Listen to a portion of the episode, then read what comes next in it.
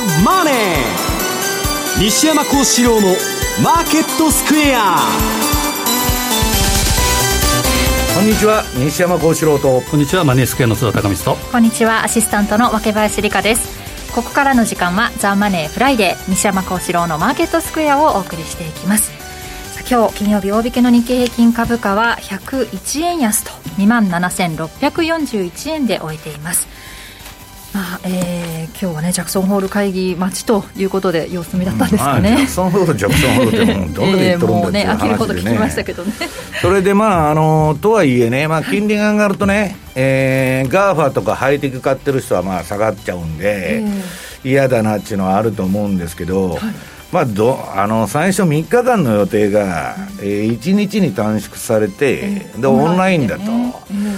でまあ、パウエルはね、まあ、後で言いますけど、まあ、一応、口だけイエレンがあの再選支持するって言っとるんですけど、はい、それ、まあ、議会の承認があってね、民主党の左派がね、許さんぞというね、まあ、あのその FRB ウォッチャーからの声もあるんで、まだね、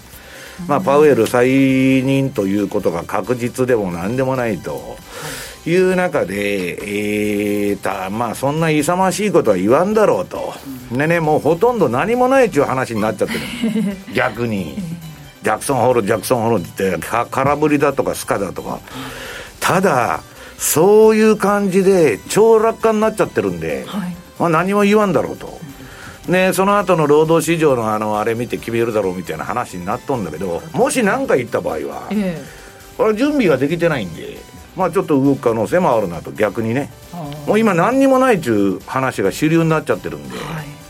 まあそこら辺どうなのかなと。で今日はね、はい、まあジャクソンホールまあ直前ということと、ええ。あと9月相場にもなりますんで、はい、まあ、そちらの見通しをまあ取り上げたいと思ってるんですけど。ね、もう秋になりますがそのあたりの注目点を伺っていこうと思います。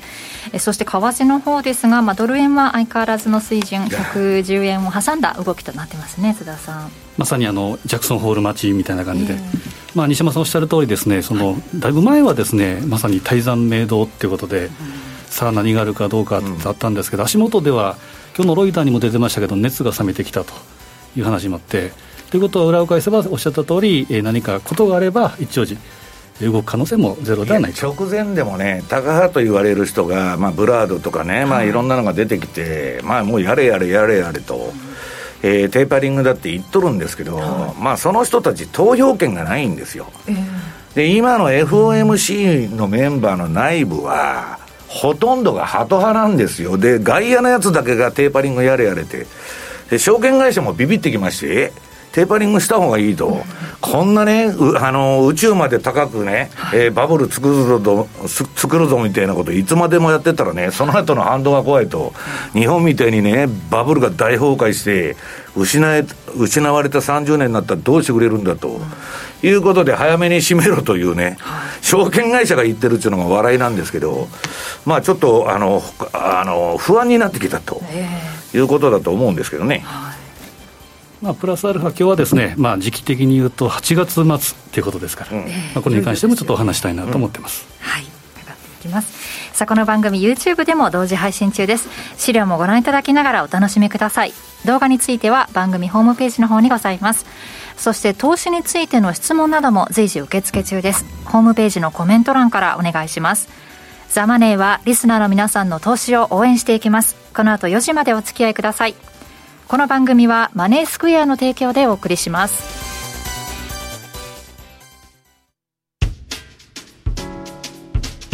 お聞きの放送はラジオ日経です。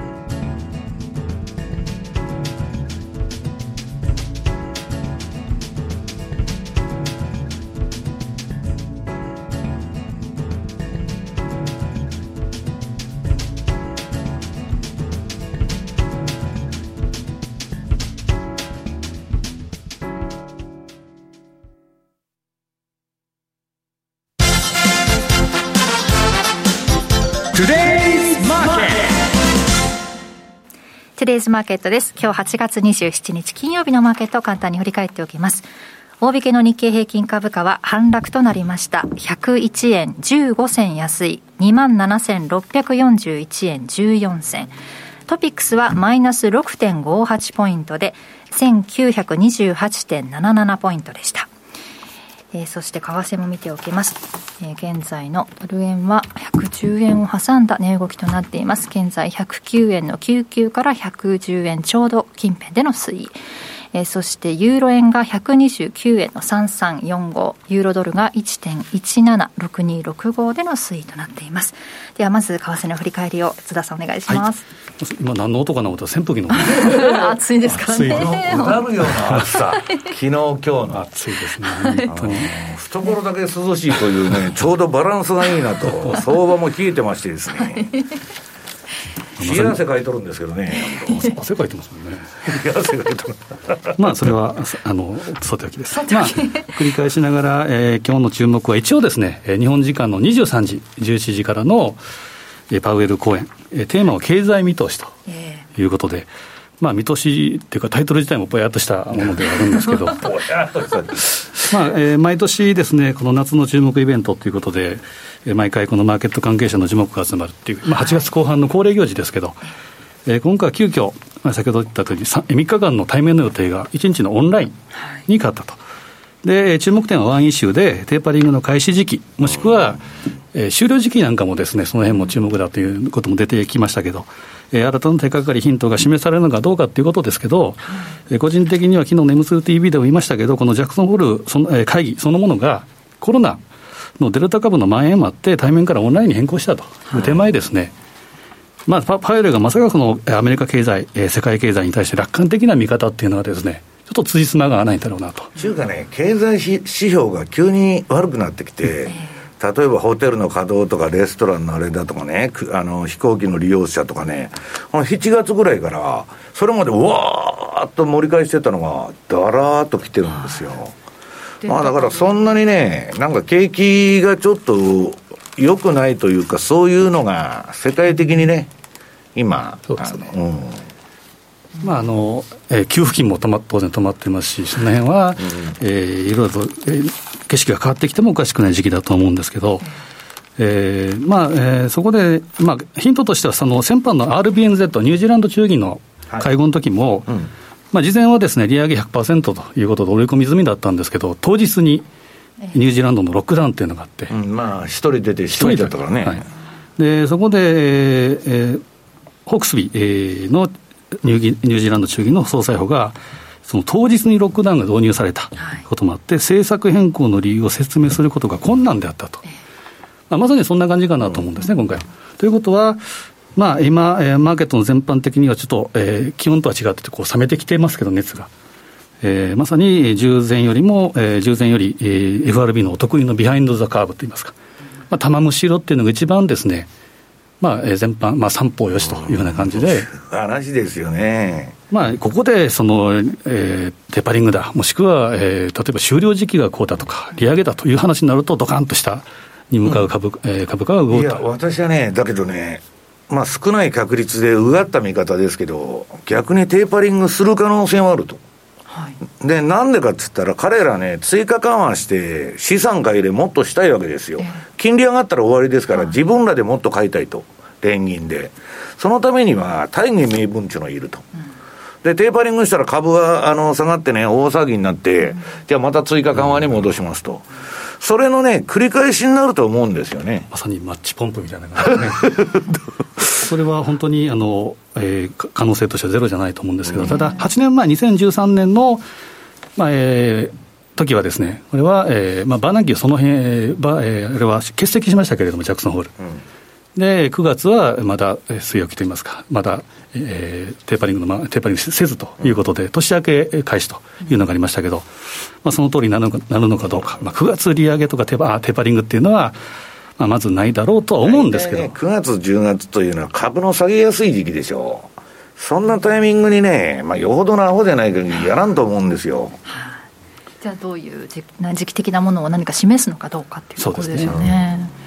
まあ、それはそれとしてですね、まあ、23時以降の動きを見なければ当然いけないんですけど、はい、やっぱり、まあ、この時期ではあるので、タイムリーな話、毎年してるんですけど、いきたいなっていうのは、やっぱり8月ですから、8月末買い戦略と。うん。はい、で今日資料でお持ちしたのがまず、まあえー、まず1番、主要の大円通貨の月別平均騰落率表。やっぱ8月は、えーまあ、変化の月ということで、やっぱり、えー、円高になりやすい、はい、で5ドル、もしくはニュージーランドドルが下げやすいという、まあ、鬼門の月ということをよく言いますけれども、はい、その後を見ればですね、10月に 2, 番底をつけて、特にこの10月に1回下げるっていうのがミソなんですけど、はい、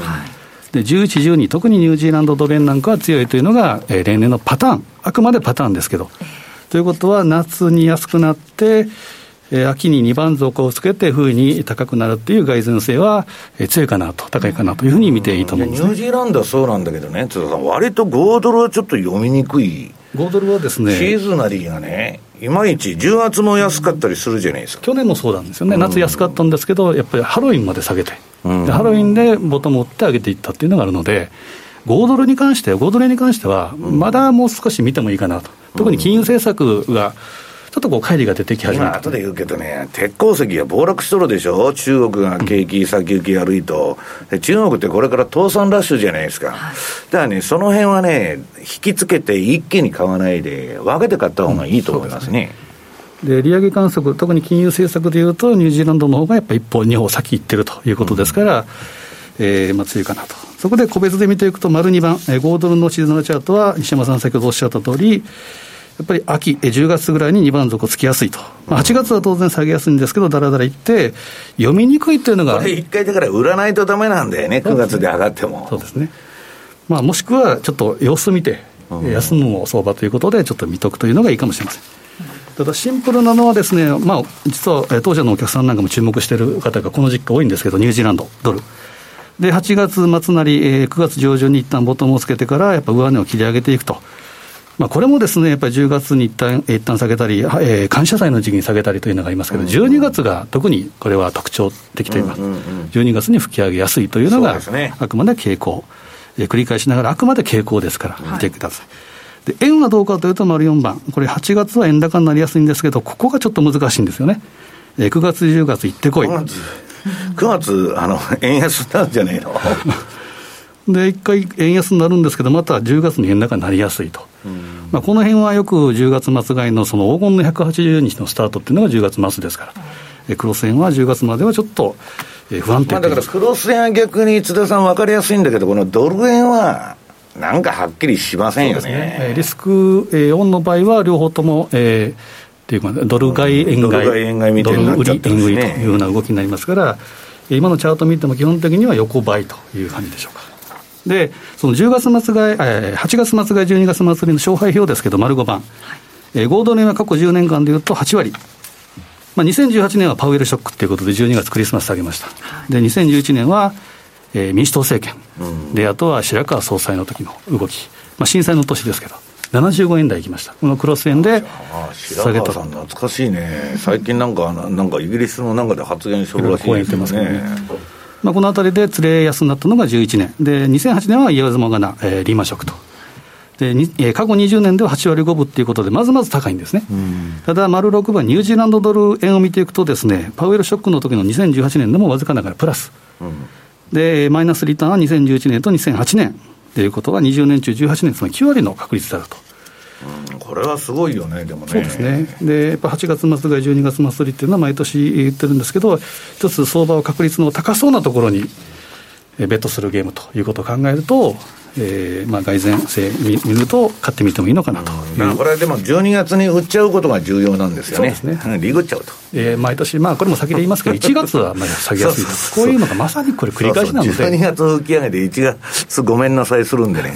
まあ、この辺は知らないよりは知っていた方がましという程度で、季節の動きを見ていただければと。まあ、来週でいうと雇用統計、この辺は、えー、この辺見ないとなかなか、えー、動きづらいというのもありますけど、まあえー、CM 中にも言ってましたけど、まだこれからはですね、アフガンの女性等ともあったり。8月末が撤退期限で、ね、ですけど、バイデンなんかはですね、この自爆テロの報復をすると、国防総省に、えー、打診したと、要請したと、まさに民主党っていうのは戦争政権だと。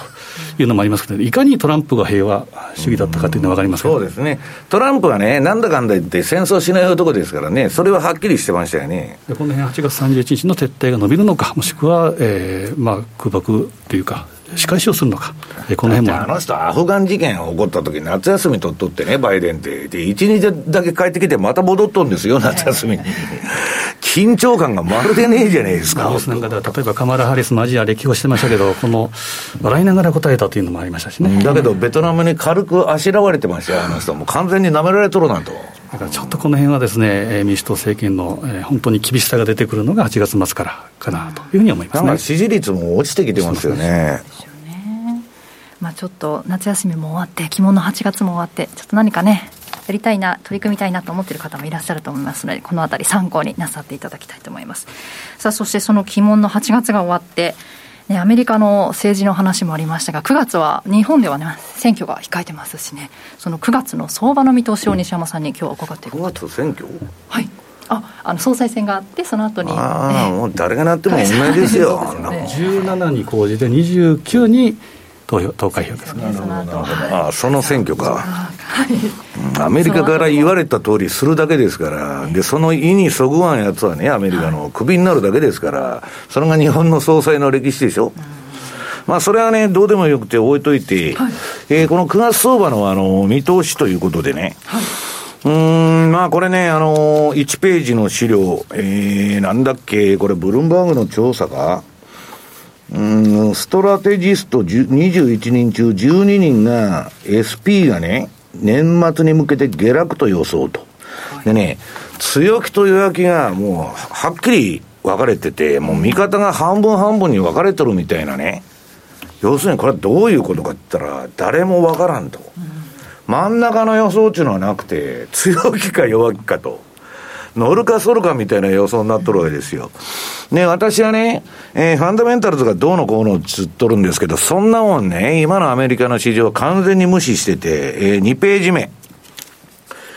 これは連銀の総資産テーパリングだとかなんだとかわーわー言っとるんですけど、はい、ちょっとも減っとらんやないかと。いうことですよ。ただ、あのー、なんだっけ、えー、レポ市場でね、まあ、あの、金利を取るために、あの、銀行は全部、あの、連銀に金預け取るんで、はい、まあ、バランスが取れてるのかどうか知りませんけど、とにかく、連銀の資産を見る限りはもう増えまくりですよ。で、これが上がっとる限りは、株は下がらんというのがロビン・フッダーの論理なんですよ。で、まあ、ただね、うんと、このところ、タカ派のメンバー、まあ、あのー、エリック・ローゼングレンか、えー、ボストン電銀ですね。この人、まあ、割とままともなこと言う、まっとうなこと言う人なんですけど、それとかね、えー、ブラードとかがわーわーわーわー、えー、テーパリングしろと。言っとるんですけど、経済指標だとか、さっき言った COVID の問題が出てきて、こんなもん上げられるんかいと。はいでね、まあこの当初ではその FRB がね、9月にもテーパリングの計画をこのジャクソンホールで発表するという見方が高まってたんだけど、このグッゲンハイムインベストのスコット・マイナーではまあそんなことが起こるとは見ていねえと。景気がついてきてないんだと。で、今のアメリカの好景気ってね、この未曾有のね、もうばらまきがね、給付、ね、財政出動、金融緩和、誰でも、そんなもんね、若林さんがやっても、戸田さんがやっても、私がやっても同じですよ。金花前出たらその分だけ上がるだろうと。いうことで、それで、まあ日経平均と違って3ページの SP500 の CFD のこれチャートですけど、まああの、チャートがね、赤になってるとこはずっと買い持ち私はしてるわけです。で、黄色が売り持ちと、まあ常に売りか買いかのど、えー、ポジションを持ってるね、私の順張りシステムなんですけど、これ真っ赤っかじゃないですか。で、これ見てるとね、もう上下で引いたように、こう右肩上がりでじりじりじりじり上がって、これ強い相場なんですけど、まああのー、6ヶ月連続上げる相場っていうのはね、もう7ヶ月になるのかな、だから今。そうそうないんですよ。過去の歴史見ても。まあだからね、そこそこもういいとこまでやってるんだと思わないといけない。これでね、テーパリングしろって言ってるのに誰もビビってないじゃないですか。ビビってたら株売っとるでしょ。なもんね、できやせんとあんなね、あの、クソパウエルとかね、バイデンがね、えー、っと、利上げなんかするわけがねえじゃねえかと、もう舐められちゃってるんですよ。だから、誰もヘッジしない。で、その代わり、あの、えー、ロビン・フッダーとかしか参加してないもんで、今。あいつらはあの、ミーム株とかね、またあの、やったりビットコインもちょっと湧いてきとるしとるんですけど、一般人はあんま参加してないもんですから、えー、シカゴのあの、なんだ、えー、シカゴでない CNN のね、恐怖と欲望指数は全然上がってこないと。欲望がね、最高値を株がつけとるんだったら欲望のメーターが上がるんだけど、全然上がってこないと。まだどっちか言ったら警戒しとるみたいな相場で。で、まあ、アノマリー的なことを言うと、4ページのね、えー、大統領選挙翌年、要するに新大統領就任の1年目は、8月9月のリリターンが悪いと。まあこれは傾向的にまあ出てるんですけど、それでね、さっきの地利高相場なんですけど、SP の5ページ。このじりじりじりじり上がっていくっていうのはね、ボラテリティで言うと、ボラテリティが全然上がらないんで、もう等間隔にじりじりじりじり上がっていく相場っていうのは、ボラテリティとか標準偏差すごく下がってくるんですよ。はい、だけど、その下がりすぎた期間の後には、高ボラティリティが続くっていうのが、このチャートの意味することなんですね。だからまあ、そろそろね、えー、また、えー、市場がね、感触を起こしてもおかしくないということでございます。で、まあ、日本株の方はどうなってるんだっていう話なんですけど、アメリカこんなに上げとるのにね、どうなっとるんだと。えー、6ページですね。これはね、8月から9月にかけて悪くて、で、9月1回戻すんですけど、また10月にかけてドカンと落ちると。はいいうね、これ過去20年の傾向ですけど、というとですね、なんか出入りの激しい相場じゃないかと。まあ結局ね、9月1回上がっても10月もう一回下がるんかいと。いうような話でですね、まあ外人もあんまやる気が出ないなと。で、出遅れっていうことで買ってみたんだけど、外人はね、7ページ。これまああの、さっきのね、SP500 のチャートと比べるとね、なんか自利品でしょ、これ。まあ、その前に相当いい相場出したんですけど、売りになっても買いになってもね、ちょっとも儲からないと値幅も出ないし、なんかみ、若干右肩下がりで横ばいと。まあ管理相場ですから、下げると日銀が出てくるんで、下は止まるんですけど、それやってると、えー、失われた30年の縮小版相場で、えー、管理相場ですから、まあ、だんだん参加者が減っていくと。で、まあ先ほど言いました、その6ヶ月以上ね、上がった相場っていうのはそうそうないんだというのは8ページ。この6ヶ月以上上がった相場っていうのは、この灰色のグレーになってるんですけど、これはなんと1871年からの、相場がね、押しを全然入れないで上げ続けると、半年。あんまりないんですよ。まあだからそろそろね、まああの、この秋の季節に入ると株式市場じゃあんまり良くないんで、まあちょっとそこら辺頭に入れといた方がいいかなと。とまあ、アメリカ株の場合ですけど、その6ヶ月連続上げちゃった、まあ株の加熱バブルになってるんでね、はい、こういう時期には何をするかと。これはね、ポートフォリオのリバランス。要するに秋にそろそろ落ちそうだと。で、リグえるものは一回リグっとくと。と、また落ちたら買えるじゃないですか。はい、あとは、うまくいってないポジションを売っちゃうと。ね。要するにね、みんなリ、あの、リグエルモンリグって、損した、損してる銘柄ほったらかしいっていうのは、ほとんど一般人の取る行為なんです。これは最悪なんですよ。で、相場が下がった時に、えっと、上がってない銘柄っていうのは、さらに、さらに下がりようんですね。えー、上がってないから下がらないだろうと思ってても、はい、実際にはさらに下がる。それはね、上げ相場で上がらないような銘柄が、下げ相場で上がるわけがないだろうと。常識で考えてくれという話なんですよ。ただ人間の心理は逆のことしちゃう。はい、ね。リグエルもンリグって、えー、利益出てるのだけ仕切っていって、もう損は垂れ流しと。これは運用じゃないんですね。で、あとはね、トレーニングストップをね、ちょっとあの、引き上げて、はいあの、タイトストップっちゅうんですけど、割ともうリグえるものはリグっちゃうということで、えー、やると。あとはね、リスク許容人、許容度に応じてポートフォリオの配分を見直すと。まあ今日ね、あの、レーダリオンとこのブリッジウォーターがね、うん、配当貴族銘柄とかそんなんばっか買っとるんですよ。まあ、あの、キャッシュフローが高いね、あの、ビグともしないね、コカ・コーラだとか、はい、えー、ジョンソンジョンソンだとか、これはね、株が暴落した時も、SP が例えば4割下げても2割しか下がらんというようなもんしか買っとらんってことなんですよ。まあ F13 中ね、届け出が出てそれで分かったんですけど、で、まあちょっと注意したいのが、津田さんまあさっき5ドルとニュージーの説明してたんですけど、5ドルは10ページ。これが、まあもうあの、繰り返しになるんでね、シーズナリーの方は言いませんけど、この鉄鉱石価格が、アホみたいに下がっとると。で、これね、えっと、モルガン・スタンレーの調査では、えー、13年前にこのスト、うん、鉄鉱石のスポット価格、えー、というのができたんですけど、発表されるようになったんだけど、こんなに激しく急落したことはないと。いうなことで、ちょっとね、5ドルはまあ逆張り的には秋が買い場なんだけど、中国が今おかしいから、あのー、中国も米国もね、津田さん、両方文化学、大革命の真っ最中ですから、あの、資本の論理で動いとんでないんですよ、中国共産党は。共産党体制が、盤石ならば、株が暴落しようがね、えー、地方の何かがデフォルトしようが、なもどうでもいいとい。うあれですから、で、一回ね、あの方式を見てるとね、今もう倒産させちゃって、一から負債を、負債はね、株買ってるやつとか、社債買ってるやつとか、債券買ってるやつが全部、えー、損をかぶると。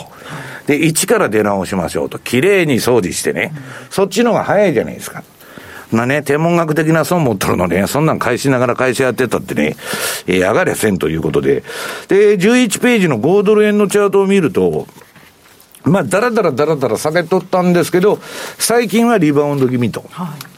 いうことになってて、まあちょっとこれもね、どこまでリバウンドするかよくわからないんですけど、私のシグナルではまた売りのままと。ただ、直近の、えー、相場はちょっと調整色でね、えー、レンジになるんじゃないかなと、私は思ってるんですね。で、12ページ。これは津田さんが言ってる、まあ、8月末買いの12月末売り。それを私の言葉で直しただけなのけど、まあ、この9月の頭に、まあ、一つ買うのが逆張りのポイント、ニュージーランドはね。それは相場見て、まあ、きっちり、まあ、さっき言ったように、今中国はおかしいんで、はいオーストラリアおかしくなったらニュージーランドもおかしくなるんで、その辺はね、慎重にまあ分けて買うとかいう、えー、細かい配慮が必要だと思うんですけど、で、あとはもう年末高にかけて、まあ11月末というか12月の頭に買うというのが私のね、裁量トレードの戦略だと。で、13ページ、ニュージーランドドル見てると、これ今、これもね、5ドルと同じく直近ちょっと戻してて、はいこれ白い矢印が MacD のね、まあ、あの、乱発しとるやつ。シグナルなんですけど、直近は、えー、MacD とシグナルがゴールデンクロスして買いになってると。ただ、私のね、えー、このメガトレンドフォローという、シグナルではまだ黄色のままということなんですけど、あと円は、どういうわけか、9月はちょっと円安になりやすいと。ね。少しですよ。いう傾向あるんだけど、これもね、えー、空中と鳴らしてみると上がったり下がったりしとるだけで、このシーズナル14ページのね。えー、だからこんなもんはね、なんかよくわからんと。で、円安になるのはこのドル円見てると11、12でしょ？傾向的には過去に、過去20年の。だからこんな分が悪いところでやったって、ただでさえ動かんドル円ですから、まあ、あんまり儲からないんじゃないけど。で、15ページのドル円のチャート見ると、まあ、いつ見ても同じ値段と。まあね、あの、結構ね、112円とか115円とか120円っていう声が飛んどるんですよ。私、あの、前回の放送だったからなんか言ったの、来年ね、通貨戦争が起きると。はい、で、それの前提条件として、今年、ドル高になるんだと、この後。危機が起きて。ね。で、ドル高になって、ドル高で困っちゃって、バイデンとかね、イエレンとか、ああいうなんかパニックを起こして、えー、来年は中間選挙、絶対民主党勝たなきゃいけないんで、ねじろ国会回避のために、ドル安政策をするんだと、オバマ以来のね、はい、えー、ドル安政策をするんじゃないかという、まあ、観測もあると。で、ユーロはね、えー、9月は途中から、えー、前半というか中盤から高くなるという傾向がありまして、で、ここのところ、このユーロは8月安いと、9月のね、途中まで安いという、これ、シーズンレリーサイクルなんですけど、次の、まあ、あの、17ページのユーロ円のチャートを見ると、まずユーロ、これ、直近綺麗なね、売りも買いも綺麗に取れてる相場で割と、まあなかなか悪くはないんですけど、まあこれもちょっと今リバウンドしてると、まあドル円上がったからね、あの、あれなんですけど、まあ、うん、ということで9月は8月と同じく、ちょっと津田さん難しいんじゃないのと。まあ例年9月は、まあ、一番株が下がりやすいとか動きやすい月って言われてますからね。うんだからまあ、とりあえず今日ね、ジャクソンホールがあるんだけど、まあこの後やるんだけど、えー、まあそれ見て動きましょうということなんでしょうね、皆さん。はい。ということで、えー、9月の相場見通し、えー、お伺いしました。はい、以上、トゥデイズマーケットでした。マネースクエア。昨年秋に導入した通貨ペア、5ドルニュージーランドドル、通称 OG9 位。それから10ヶ月。今やトラリピをご利用中のお客様の2人に1人は OG9 位を選択していただけるほど、たくさんのお客様の資産運用を支えるようになりました。マネースクエアでは、そんな OG9 位の実績と、そのトラリピ戦略を簡単に注文できるコーナーをまとめた特設ページをご用意しました。タイトルはズバリ。今、5ドルニュージーランドドルがすごい。まだ OG9 位のトラリピ運用未経験という方。マネースクエアの口座をお持ちでないという方。この機会にぜひ OG9 位の特設ページをご覧いただき、お取引スタートをご検討ください。また、すでに OG9 位でトラリピ運用中の方、期間限定で OG9 位に特化したお友達紹介プログラムも開催しております。通常のお友達紹介プログラムと合わせてご参加いただけますので、これを機にマネースクエアのトラリピ OG9 位をお友達に紹介してみませんか？今ならさらにスワップ優遇を受けられるセマトクキャンペーンも実施中です。さあ、マネースクエアのトラリピ OG9 位で資産運用を始めましょう。マネースクエアではこれからもザ・マネー西山幸四郎のマーケットスクエアを通して投資家の皆様を応援いたします。毎日が財産になる株式会社マネースクエア金融商品取引業関東財務局長金賞番号第2797号。当社の取扱い商品は、投資元本以上の損失が生じる恐れがあります。契約締結前交付書面をよくご理解された上でお取引ください。お聞きの放送は、ラジオ日経です。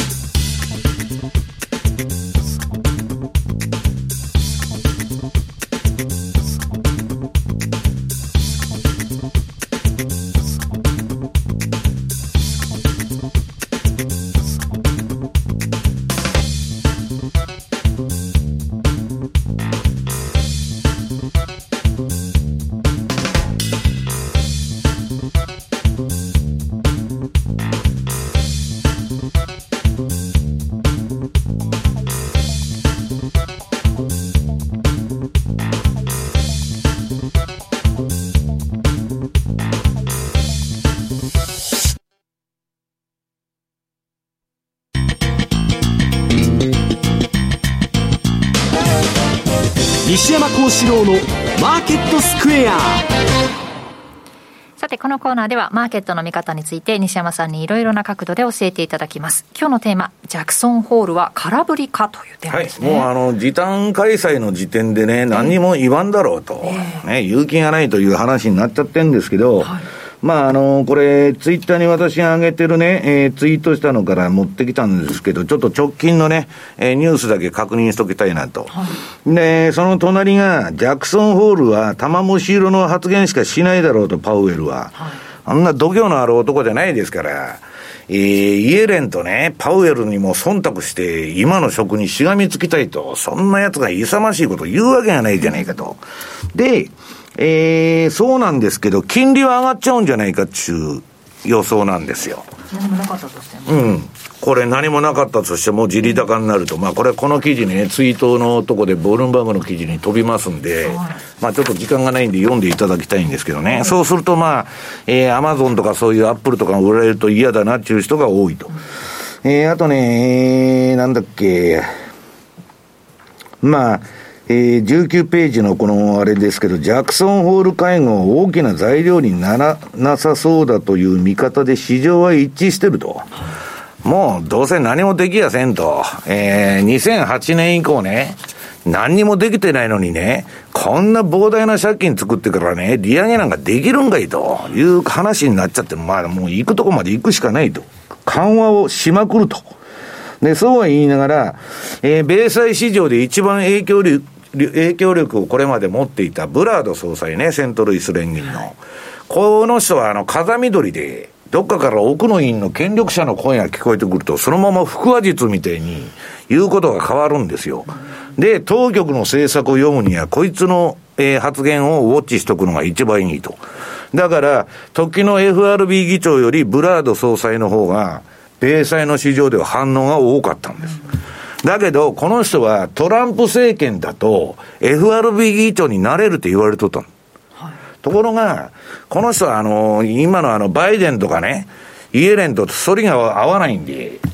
で、今、投票権もないんで、まあ、あの、ブレーナードさんというね、オバマのお気に入りのあの女性がいるんで、その人の声の方がでかいんです、今。声のでかいやつは勝ちますから、会議っていうのは、何言ってる内容は関係ないんですよ。声のでかいやつは勝つと。いうのが世の中ですから。まあ、そういうね、えー、ことになってると。で、まあ、あの、パウエルのね、再任には上院の承認が必要なんですよ、20ページ。でね、民主党も共和党も一枚岩じゃないんですよ。共和党もね、トランプ嫌だっていうやつもいるし、あの、民主党はね、左派の方のウォーレンだとかね、オカシオ・コルテス、サンダース、この三大巨頭がいるわけですよ。これの意向をバイデンは無視するわけにいかないんですよ。だから、えー、っと、そういう意味から民主党左派が納得するね、えー、次の FRB 議長っていうのは本来ですよ。なるって言ってんじゃなくて、この横に写真が出てる、えー、えー、ラエル・ブレーナードさん。この女性が、えー、なるべき点で、この人がなると、ウォール街に対して当たりがきつくなると。またボルカールールみたいなのやるぞと。ね。いうことでね、貧富の差をなくせと。いうようなことにもつながりかねんということなんですね。で、21ページ。えー、SEC 委員長のね、えー、ゲンスラー中強烈なやつがなってるんですけど、まあこれあの、バイデン政権になりましたんで、で、そのゲンスラーは今度アドバイザーを持ってきたんだけど、これもね、ウォール街に対して長年批判的な、そのことを言ってるのをつけてると。と、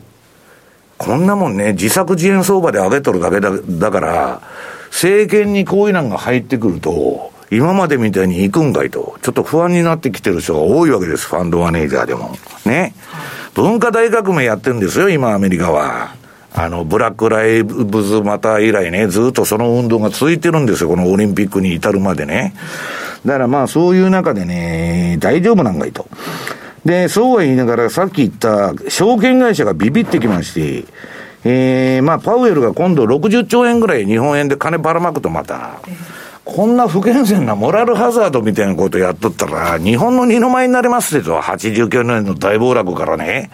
しばらく立ち直れんぞと。やりすぎとちゃうんかいと。まあ、証券会社もアホじゃないですから、これちょっとやりすぎじゃないかと思ってる節があるんですね。で、22ページ。えー、どの口が言っとるんだという話ですよ。バーナンキがね、インフレ率は2022年に鈍化すると。そう言ってなきゃしょうがないんです。この人が QE1 初めて、大暴落のね、大恐慌の専門家つって初めて、えー、薬物中毒に試乗しちゃったね、永久戦犯なんですよ。これね、あと100年後に歴史を振り返ったら、振り返ったら、あのバーナンキっていうのはとんでもないやつだと。リーマンショックが起こった時、それまで神様仏様って言われとったグリーンスパンがバブルの戦犯になったんです。あいつがこのバブル作る方式を FRB に持ち込んだと、ボルカーまではまともだったんだと、FRB は。いうことでね、まあちょっとまあそういう発言はしてるんですけど、こんなね、今のね、住宅の追い出し問題もまたなんか10月何日まで、えー、っと、延期だとかなんだとか言って、今ぐだぐだぐだぐだやっとるんですけど、いずれにしてもたくさんの人が家を追い出されるわけです、アメリカは今年中にね。で、最高裁がそういう、そのあれを出してるわけですから。で、このね、FRB が毎月400億ドルもね、モーゲージを買っとるわけですよ。住宅は下がりようがないと。ね、住宅屋とかファンドとかはゼロで資金調達して、で、それをね、えー、モーゲージをね、客に売りつけて儲けまくってるという、そのね、まあ、清少みたいな連中ばっかが今の相場でバッコしてるというようなことでね、で、余計に、えー、テーパリングなんかできないんじゃねえのと。で、23ページ。これはまあ、パウエルは忖度ハト派と、私はこれ書いてるんですけど、で、ブレーナーでもハト派なんですよ。だ今の FOMC メンバーっていうのはほとんどハト派だから、タカなんかいらねえねあの組織で。で、全会一致でね、最近ちょっと意見が割れてるけど、ずっと通してきたんですよ。だから、まあ問題先送りで津田さんが言ってるように、玉虫色で終わらすだろうというのがね、無難なとこだろうと。で、今度はね、中国の恒大グループの、これ前、前からビビってみんな大騒ぎになってたんだけど、この前3割下がったっつって大騒ぎしてて、今やそれのね、えっ、と、EV 部門が92%の下落、このチャート見てください。エッフェル塔じゃないですか。ひとたびバブルが崩壊してみんなが出口に行ったら、相場ってこうなっちゃうんですよ。元のある水準に戻っちゃう。過去のチャートの水準に戻るんです。バブルのとこが剥げてね。それをね、皆さん運用というのは、そういうことなんです。だから、上がったら、リグがなかったら、しょうがないということなんですけどね。あとね、うんと、今度はあの、ブリッジウォーター、レーダリオンとこのブリッジウォーターの CIO の人が、これレーダリオンが言っとんじゃないんですけど、CIO がね、えー、アメリカのインフレ目標はね、当局のね、えー、2%ターゲットを大きく上回っとると、こんなもん早くテーパリングせえと。まあ言って、そんで市場に追い込まれて、テーパリングに追い込まれるだろうと言っても、そんな追い込まれたらね、そう相場は下がりますよ。で、この、えー、ブリッジウォーターの、その、買っとるね、コカ・コーラだとか、ウォルマートだとか、あの、なんだ、えー、ジョンソン・エンド・ジョンソンとか、まあ、キャッシュフローのいい銘柄しか買えませんっつって喋っとるわけです。CNBC でね。まあそんなことで、で、今金利上げたらどうなるかと、25ページの、えー、証拠金債務と現金残高のバランスでもう、これは借金付けなんですよ、市場が。みんな金もないのにレバレッジかけてバンバンやってると。これがね、ひとたびね、相場が逆方向に動いたら、借金で相場やってるやつは追い出されるわけです、市場から。ね、証拠金がなくなって万歳するわけですから、えー、非常にね、脆弱な構造なんだと。で、26ページ。世界全体を見ると2300兆ドルものね、えー、債務の爆弾がね、えー、存在してる次元爆弾で、えー、いつか爆発するわけです。こんな状況で金利なんかね、本当に上げられるんですかと、皆さんと。いうことですね。で、私はもし上げるんであればですよ、株をわざと下げさせて、追加緩和しようと思ってんじゃないかというふうに思ってるんですね。以上、FX マーケットスクエアでした。お聞きの放送は、ラジオ日経です。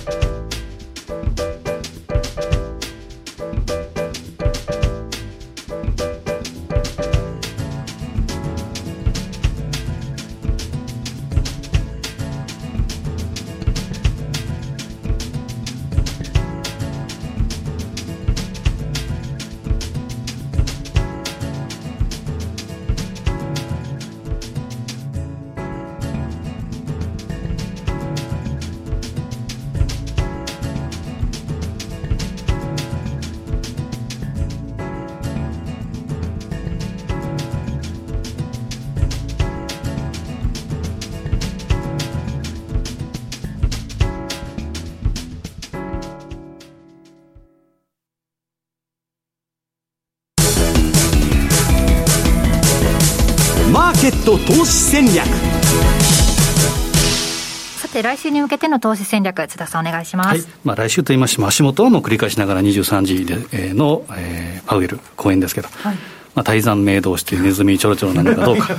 まあそれかどうかっていうのは、まあ、だけどね今ねアルゴリズムの文言拾う拾うファンドが多いんで、まあ、結構荒れるかもわかりませんよ。トレンドっていうか上下にはやっぱり気をつけた方がいいですね、うん、でちょっと見たいのは7番。5ドル円の21日のエンベロープ。これ 1%2% っていうのがよく見るんですけどやはり基本的には5ドル円は早戻し、基本的に戻り売り。で、え、下にずるずるともう少しいきそうなえそういうチャート形状をしています。で、8番、ニュージーランドドル円。これはですね、トレンドがちょっと横ばいに変わってきて、レンジ相場。大きくは75から78ぐらい、つまり5ドルは下、えー、ニュージーランドドルは、えー、横ということですから、うん、見たいのは丸9番のニュ、えー、OG キウイ、うん、これもよく西山さんが M2TV でもお話をしていただいていますけれども、はい、だらだらと、えー、特にこの8月、9月はもう一段の下があるかなと見た方が、素直なチャートかなと。週足でね、売りトレンドが結構強烈なのが出ちゃってるんで、ねうん、まあ、これはやっぱ5ドルが、えー、相対的に弱いと。い。うところですから、1.025、このあたりでいうと、マイナス2%返りぐらい、えー、戻しても1.05ぐらいがいっぱいじゃないかなと。で、丸10番、週足26種エンベロープのこれ2%、4%、えー、これ見ていくと、えー、ちょっとマイナス2%返りの1.05っていうのを割り込んできてますから、うん、そうなると、えー、見るのがマイナス4%返り1.03のところがちょっとまた下行って1.027ぐらい。1.03割も十分あり得るということですから、これから足元は下値を試していくというふうに見た方がいいかなというふうに思います。これね、M2TV で言ったんですけど、これ ADX と標準偏差の動きをよく見て、とりあえず冷やしでそれが両方垂れてもらえたのに、今横ばいになってるんです。はいまあ、で、週足はまあ、日本とも、あの、両方とも上がってますんでね。まあ、それが落ち着かないと、まあ、ちょっと反転という感じではなりにくいと。やっぱ金融政策でいうと、少し、えー、これは乖離も出始めているということですから、えー、年内利上げもあるニュージーランドと、えー、それを先延ばししようというオーストラリア、その違いということですから、素直にちょっと下を試すところというふうに見たほうがいいかもしれませんただね、オーストラリア悪くなったら、ニュージーランドも悪くなるよ、それは。えこれはあの当然、前後の違いありますけど、方向性が真逆にいくってことはないですからね。なので、下もまあ限られてると思いますけれども、やっぱ方向性、まずどっち向くのかというと、まず下の方が確,、えー、確率が高いかなという。で、まあ、一番安いところは、このコロナショックのところの、えー、パリティ割り込んだというのがありますけど、まあ、そこまではっていうのは、ちょっと今度、チャートは見えてこないんですけど、1.03割ぐらいは、ちょっと心の準備はした方がいいというふうに思います。まあ、OG9 で、えー、あれはどうかなと、その、えー、ジャクソンホールどうかなってお客さんもなかなかいらっしゃったんですけど、OG9 はそうですね、まあ、上下には当然動くので、うん、逆にトラリピを仕掛けるこの時間帯っていうのは、えー、このジャクソンホールのパウエルの講演あたりで仕掛けても面白いかなと思うんですけど、まあ、ジャクソンホール自体、ドル高になるか、ドル安になるかってことだから、ねうん、あんまり OG9 は関係ないよね、それはね。まあ、黒線でいうと、玉むしろなら基本的にはちょっと交換して、リスクオンになる可能性っていうのは十分ありきりということですから。うんまあ、繰り返しながら、まあ、前半のまた持ってきますけど、OG 金もいいんですが、やっぱ9円の8月末買いっていうのも、そろそろ試して